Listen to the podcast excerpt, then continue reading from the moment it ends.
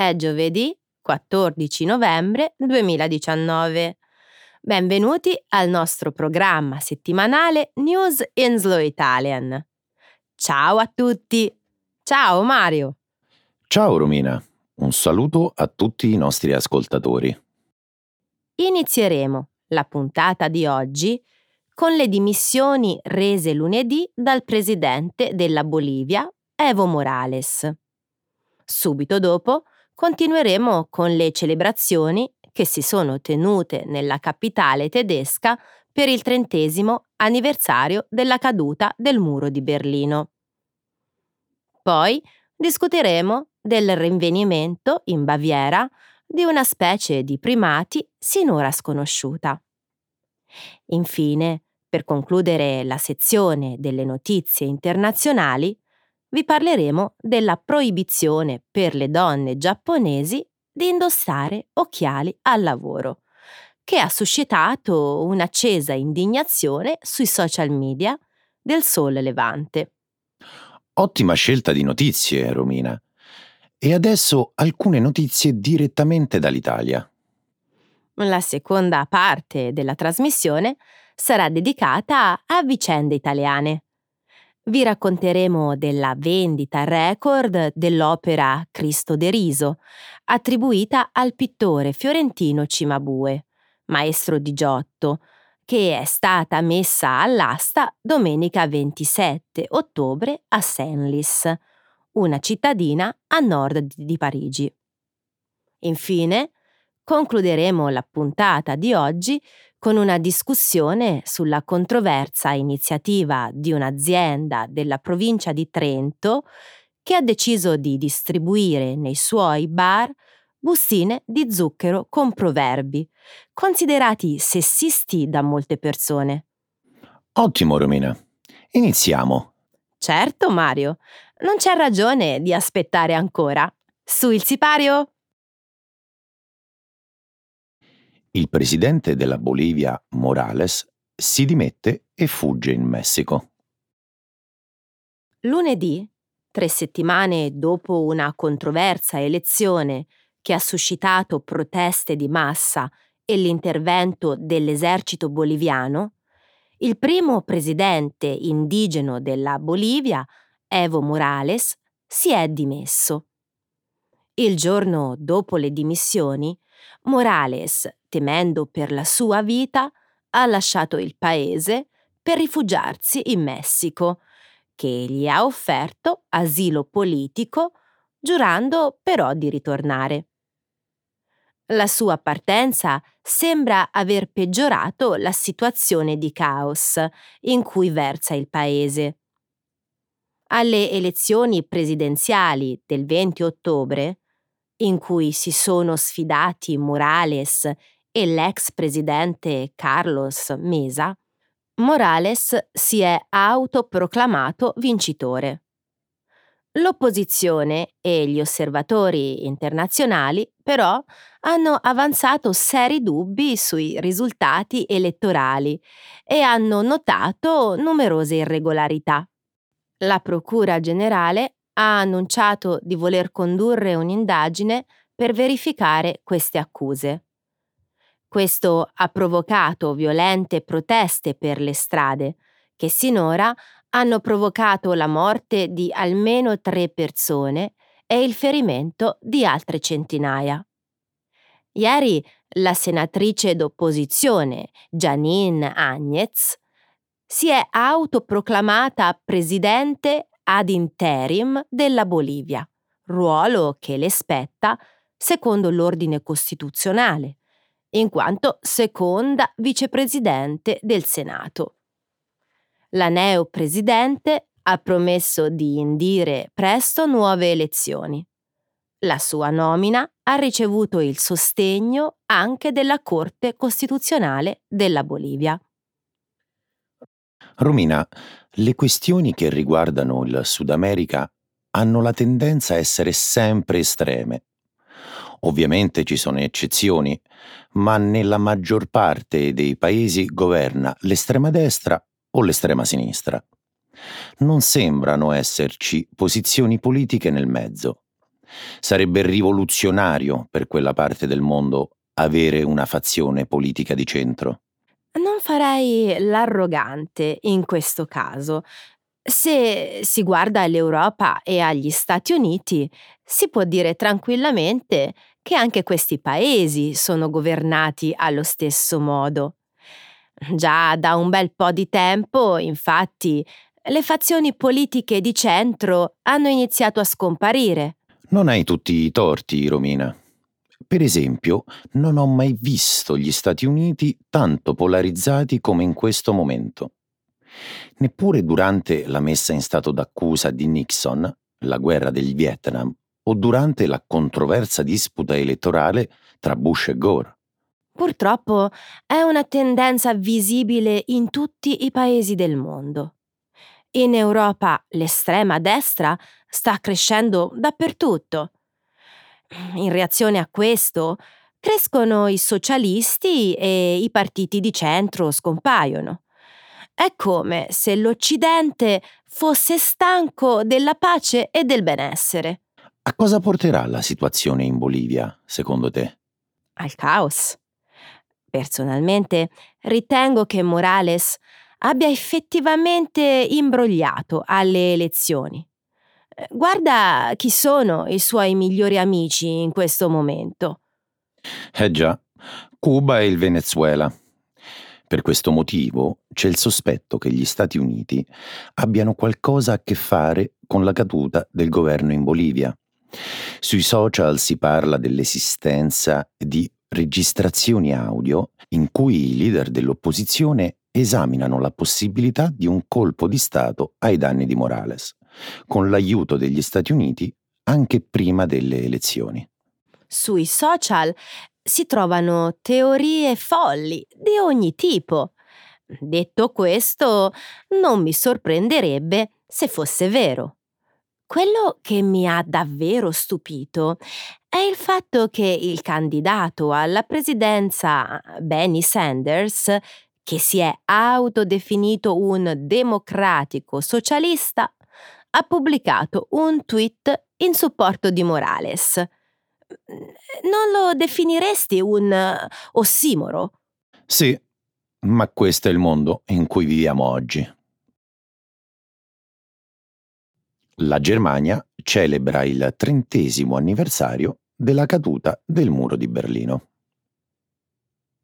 Oltre 100.000 persone hanno partecipato alla festa di musica e fuochi d'artificio che si è tenuta a Berlino per celebrare il trentesimo anniversario della caduta del muro, avvenuta il 9 novembre del 1989. 1989. Filmati di quel fatidico giorno sono stati proiettati sui palazzi della capitale tedesca, mentre presso la porta di Brandeburgo è stata allestita un'installazione artistica opera dell'artista americano Patrick Shern, costituita da un'immensa rete che sorregge messaggi scritti su tela colorata per dare l'idea di un arcobaleno. Il muro, costruito per separare la Germania comunista dell'Est da quella democratica dell'Ovest, cadde il 9 novembre del 1989, dopo mesi di accese proteste in tutta la Germania dell'Est e l'Europa orientale. All'epoca le proteste furono incoraggiate anche dalla moderata reazione dell'allora segretario generale sovietico Mikhail Gorbaciov, che era al potere dal 1985. I capi della Germania dell'Est decisero di calmare le contestazioni rendendo meno severe le restrizioni di viaggio. Nonostante l'intenzione del governo della Germania Est fosse quello di apportare solo un piccolo cambiamento, il suo portavoce, Gunther Schwabowski, commise l'errore intenzionale o accidentale di comunicare ai giornalisti in una conferenza stampa che il muro tra le due Germanie sarebbe stato aperto immediatamente. La gente quindi cominciò ad ammassarsi nei pressi del checkpoint e di fatto forzò l'apertura del muro. La caduta del muro di Berlino portò alla riunificazione della Germania, al collasso del blocco comunista che comprendeva l'Unione Sovietica, oltre a cambiare l'equilibrio mondiale. Romina, il muro di Berlino è stato il simbolo più drammatico della guerra fredda. Almeno 140 persone furono uccise nel tentativo di scappare da Berlino Est. E molte altre furono catturate mentre cercavano di scappare e finirono in prigione per molto tempo. Purtroppo sì. La caduta del muro è un evento con una profonda rilevanza per tutti. Tuttavia, sono ancora tante le cose da fare. Certo. I 28 anni di esistenza del muro di Berlino hanno fatto così tanto male che 30 non sono sufficienti a cancellarlo. Le divisioni tra Germania Est e Ovest continuano a perseguitare il paese. Un recente sondaggio dell'istituto Ipsos ha rivelato che il 15% dei tedeschi ha un'opinione negativa della caduta del muro. Davvero? Eh, e perché? Forse a causa della crisi economica e dell'instabilità politica che la sua caduta ha provocato nelle loro vite? Il punto è proprio questo. A questo si deve aggiungere l'aumento delle tasse e i costi ingenti per la riunificazione arrivati un anno dopo la caduta del muro.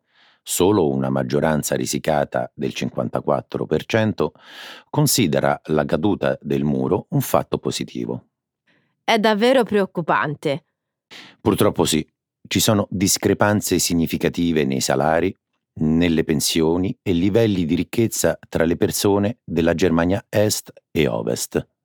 Vorrei terminare questa nostra discussione citando una frase detta durante la commemorazione da Angela Merkel sui valori europei, che non devono mai essere dati per scontati.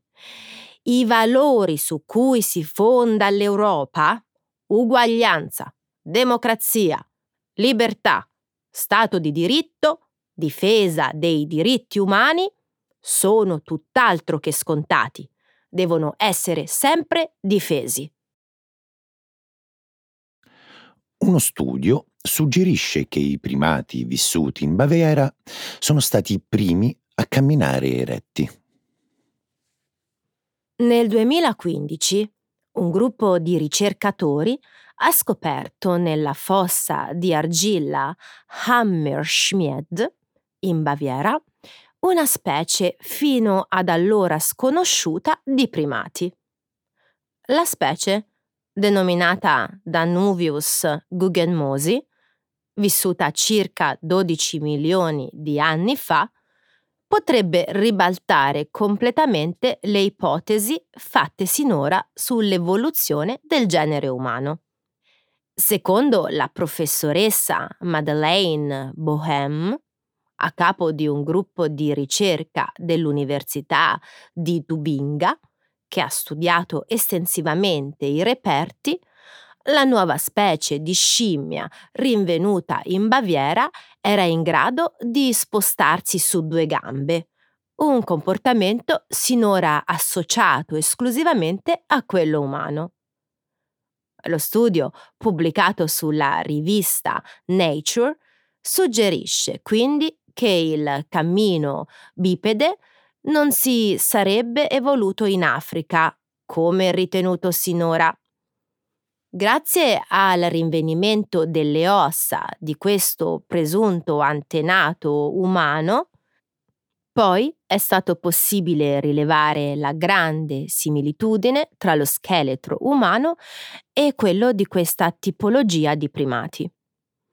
I ricercatori che hanno curato lo studio ritengono anche che sia da escludere la possibilità che esistano in Africa fossili più antichi di scimmie che camminavano erette. Le prove più antiche del cammino bipede sinora venivano dal rinvenimento di fossili databili a circa 6 milioni di anni fa, scoperti a Creta e in Kenya. Romina, l'idea che il cammino bipede sia di esclusivo appannaggio degli umani è da sempre una teoria piena di lacune. Dipende da quale definizione si vuol dare del muoversi su due gambe. Quando in Etiopia fu rinvenuto il famoso scheletro Lusi, la specie di appartenenza di questo primate fu subito definita come antenata degli umani per il fatto che i suoi esemplari potevano muoversi in maniera eretta come facciamo noi. Secondo me si tratta di un pregiudizio bello e buono. Se camminare in modo eretto è un tratto distintivo degli antenati del genere umano, come si spiega il fatto che ci sono scimmie che si spostano su due gambe? Il punto è proprio questo. I gorilla possono camminare su due gambe per piccoli tratti, nonostante gli esperti tendano convenientemente a dimenticarsene. E i gorilla non sono certamente umani. Di questo studio non mi convince una cosa. Ogni volta che c'è una nuova scoperta, i ricercatori sostengono che la loro è quella più antica e più importante il che è vero fino a quando non si scopre qualcosa di nuovo. È quello che è successo nel caso del ritrovamento dello scheletro di Lucy, datato circa a 3 milioni di anni fa. Poi sono stati rinvenuti resti fossili a Creta e in Kenya, che risalgono addirittura a 6 milioni di anni fa. Esattamente, L'affermazione dei ricercatori che escludono l'esistenza in Africa di resti fossili di primati che camminano su due gambe è piuttosto azzardata. Io non vedo l'ora di leggere le revisioni dell'articolo da parte di altri esperti del settore. L'analisi delle ossa è piuttosto complicata, ma stando alle conoscenze attuali, il cammino eretto potrebbe davvero essersi evoluto in Baviera. Sì, tra tutti i luoghi possibili. Protesta in Giappone per il divieto alle donne di indossare occhiali al lavoro. Secondo quanto riportato dai media, in Giappone alcune compagnie hanno vietato alle proprie impiegate di indossare gli occhiali al lavoro. Questo fatto ha suscitato una forte protesta sui social e ha alimentato discussioni in tutto il paese del sollevante per le rigide regole di abbigliamento e le discriminazioni sul posto di lavoro. Molte critiche si sono concentrate sul fatto che i valori tradizionali giapponesi prevedono che il compito primario della donna nella vita quotidiana e al lavoro sia di apparire gradevole e femminile. La protesta sorta intorno alla questione degli occhiali è molto simile a quella nata per i tacchi alti che le donne sono spesso costrette a indossare in orario lavorativo. Ad alimentare le proteste ha contribuito anche la dichiarazione di un ministro giapponese, che ha detto che le regole di abbigliamento che prevedono tacchi alti per le donne dovrebbero essere applicate rigorosamente. Per gli uomini giapponesi invece non esiste alcun divieto di indossare gli occhiali al lavoro. Non credo di dover essere io a dire che il Giappone non è l'unico paese al mondo dove le donne, al contrario degli uomini, sono giudicate quasi esclusivamente in base al loro aspetto fisico. Voglio dire che, a parte la messa al bando degli occhiali, che è un'imposizione difficile da trovare altrove, per il resto la situazione della discriminazione della donna è un malcostume che si vede un po' dappertutto. Quello che dici è verissimo. Sarebbe davvero strano, per esempio, vedere una donna al lavoro senza trucco. È una convenzione sociale che allude al fatto che le donne devono apparire gradevoli se vogliono far carriera. Questo include spesso anche i tacchi alti. Hai ragione. Purtroppo non sono stati fatti molti progressi in questo senso. Gli antichi valori tradizionali giapponesi non sono poi tanto da biasimare, dal momento che il malcostume è molto più diffuso. Pensa per un attimo a quanto tempo occorre a una donna per prepararsi la mattina. A un uomo basta indossare un paio di pantaloni eleganti ed è pronto. Questo è un bel vantaggio, non credi? Direi proprio di sì.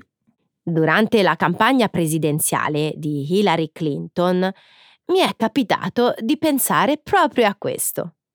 Probabilmente le ci voleva almeno un'ora ogni mattina per avere mm, un aspetto perfetto. Sarebbe stato quasi uno scandalo se fosse apparsa in pubblico con un look meno che perfetto. Gli uomini invece possono presentarsi in pubblico come se si fossero appena alzati dal letto, senza che nessuno dica niente. Le cose sono anche peggio di così. Una donna più in là con l'età, non importa quanto sia attraente, tende a essere considerata come una vecchia megera, mentre una giovane attraente è giudicata tipicamente stupida. Sembra proprio che non ci sia soluzione. Quanto è vero quello che dici?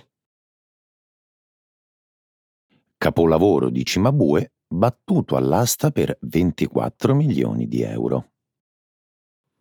Hai saputo che la tela del Cristo de Riso attribuita al pittore fiorentino Cimabue, maestro di Giotto, è stata venduta per una cifra record. Il dipinto, realizzato con la tecnica della tempera a uovo su fondo d'oro, era parte di un dittico risalente al 1280, in cui erano rappresentate diverse scene della Passione di Cristo. La tavola dipinta, valutata fra i 4 e i 6 milioni di euro, messa all'asta domenica 27 ottobre a Senlis, a nord di Parigi, dalla casa Acteon, ha pubblicato le stime fino a raggiungere i 24 milioni e 180 mila euro. Il mercante fiorentino Fabrizio Moretti si è aggiudicato il capolavoro per conto di una coppia di collezionisti che per ora hanno preferito rimanere anonimi. Una scelta comprensibile, Romina. Il Cristo deriso è diventato il dipinto, precedente al 1500, più costoso venduto finora durante un'asta e allo stesso tempo è il settimo dipinto antico più caro dopo il Salvator Mundi, attribuito a Leonardo da Vinci, il Massacro degli Innocenti di Peter Paul Rubens, un'opera di Pontormo, un'opera di Rembrandt, un'opera di Raffaello e un'opera di Canaletto.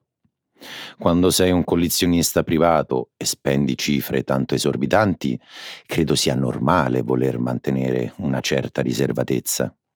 Ciò che mi auguro, Mario, è che questa prestigiosa tela del Cimabue non faccia la fine del Salvator Mundi, che ora si trova all'interno di una delle tante lussuose residenze di un principe saudita.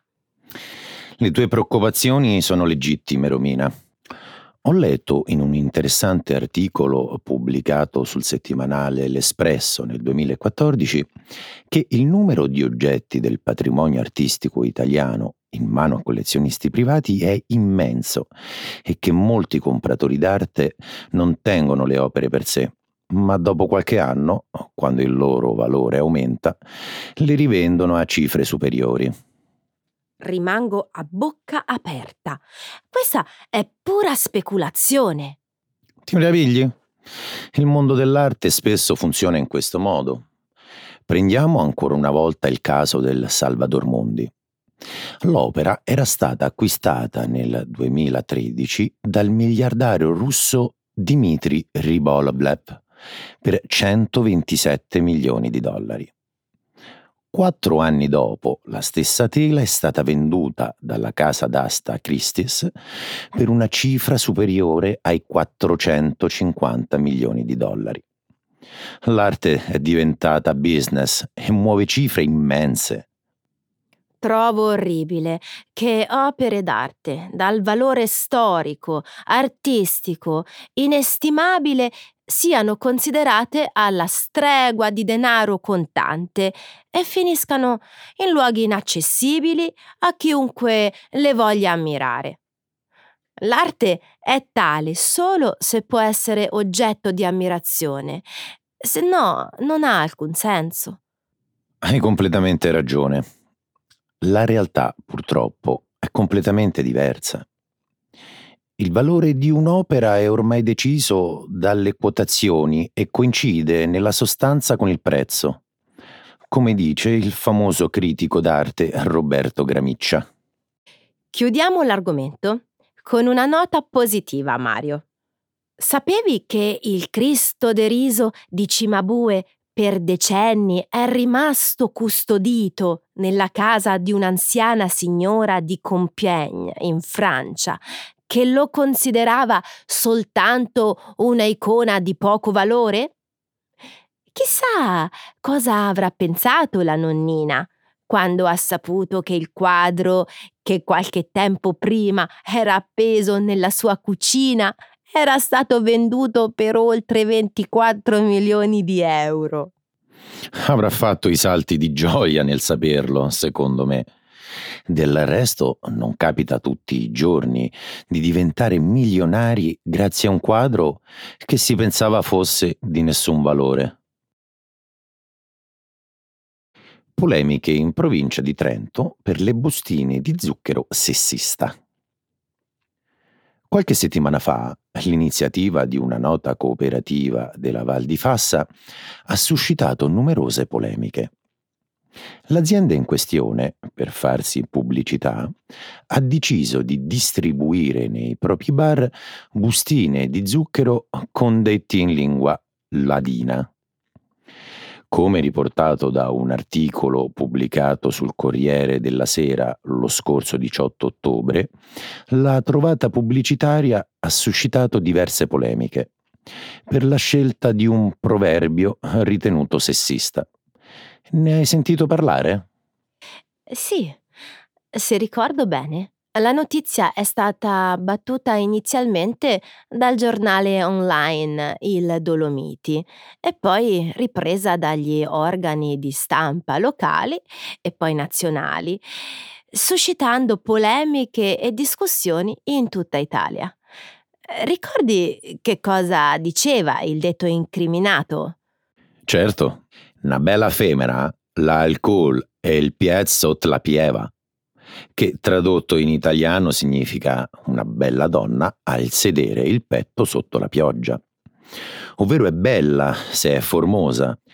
Ti confesso di non capire come mai siano nate tante polemiche intorno a questo antico proverbio locale. Secondo me non è per nulla offensivo. Anzi, è un omaggio alle donne un po' in carne. Mm, credo che la tua sia una visione piuttosto riduttiva, Mario. In un momento in cui si idealizza l'eccessiva magrezza femminile, che induce tante giovani donne ad adottare un modello di vita poco sano, credo che un detto del genere sia da interpretare come un complimento e non come un'offesa.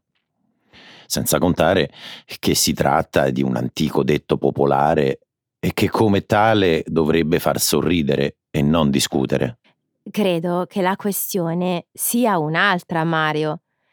La donna, nel proverbio, è tale non per la sua intelligenza o per la sua individualità, ma solo per il corpo. Questo rimanda inevitabilmente al classico stereotipo sessista, purtroppo ancora molto diffuso ai nostri giorni. Capisco quello che intendi. Ciò nonostante, credo che le polemiche nate intorno a questo antico proverbio ladino siano davvero esagerate. Sicuramente l'intento dell'azienda che ha stampato il detto incriminato sulle bustine di zucchero non era quello di offendere nessuno. Nella società di oggi, però, dove le violenze sulle donne sono piuttosto ricorrenti, dove la parità tra i sessi è ancora un miraggio, bisogna stare attenti al linguaggio che si usa per evitare di far veicolare messaggi sbagliati. Sono d'accordo, anche se continuo a pensare che tutta questa polemica sia davvero assurda. I detti popolari sono spesso un po' sguaiati e triviali e andrebbero presi come tali, non come dogmi. Su questo non ci piove. Mi auguro però che questa vicenda possa spingere i vertici dell'azienda trentina a essere più consapevoli in futuro del linguaggio e dei concetti che si veicolano al pubblico. Ok Romina, abbiamo finito anche questo nostro nuovo episodio e non ci piove che ci vedremo una prossima volta. No, hai ragione. Qui non ci piove. Ciao! Ciao!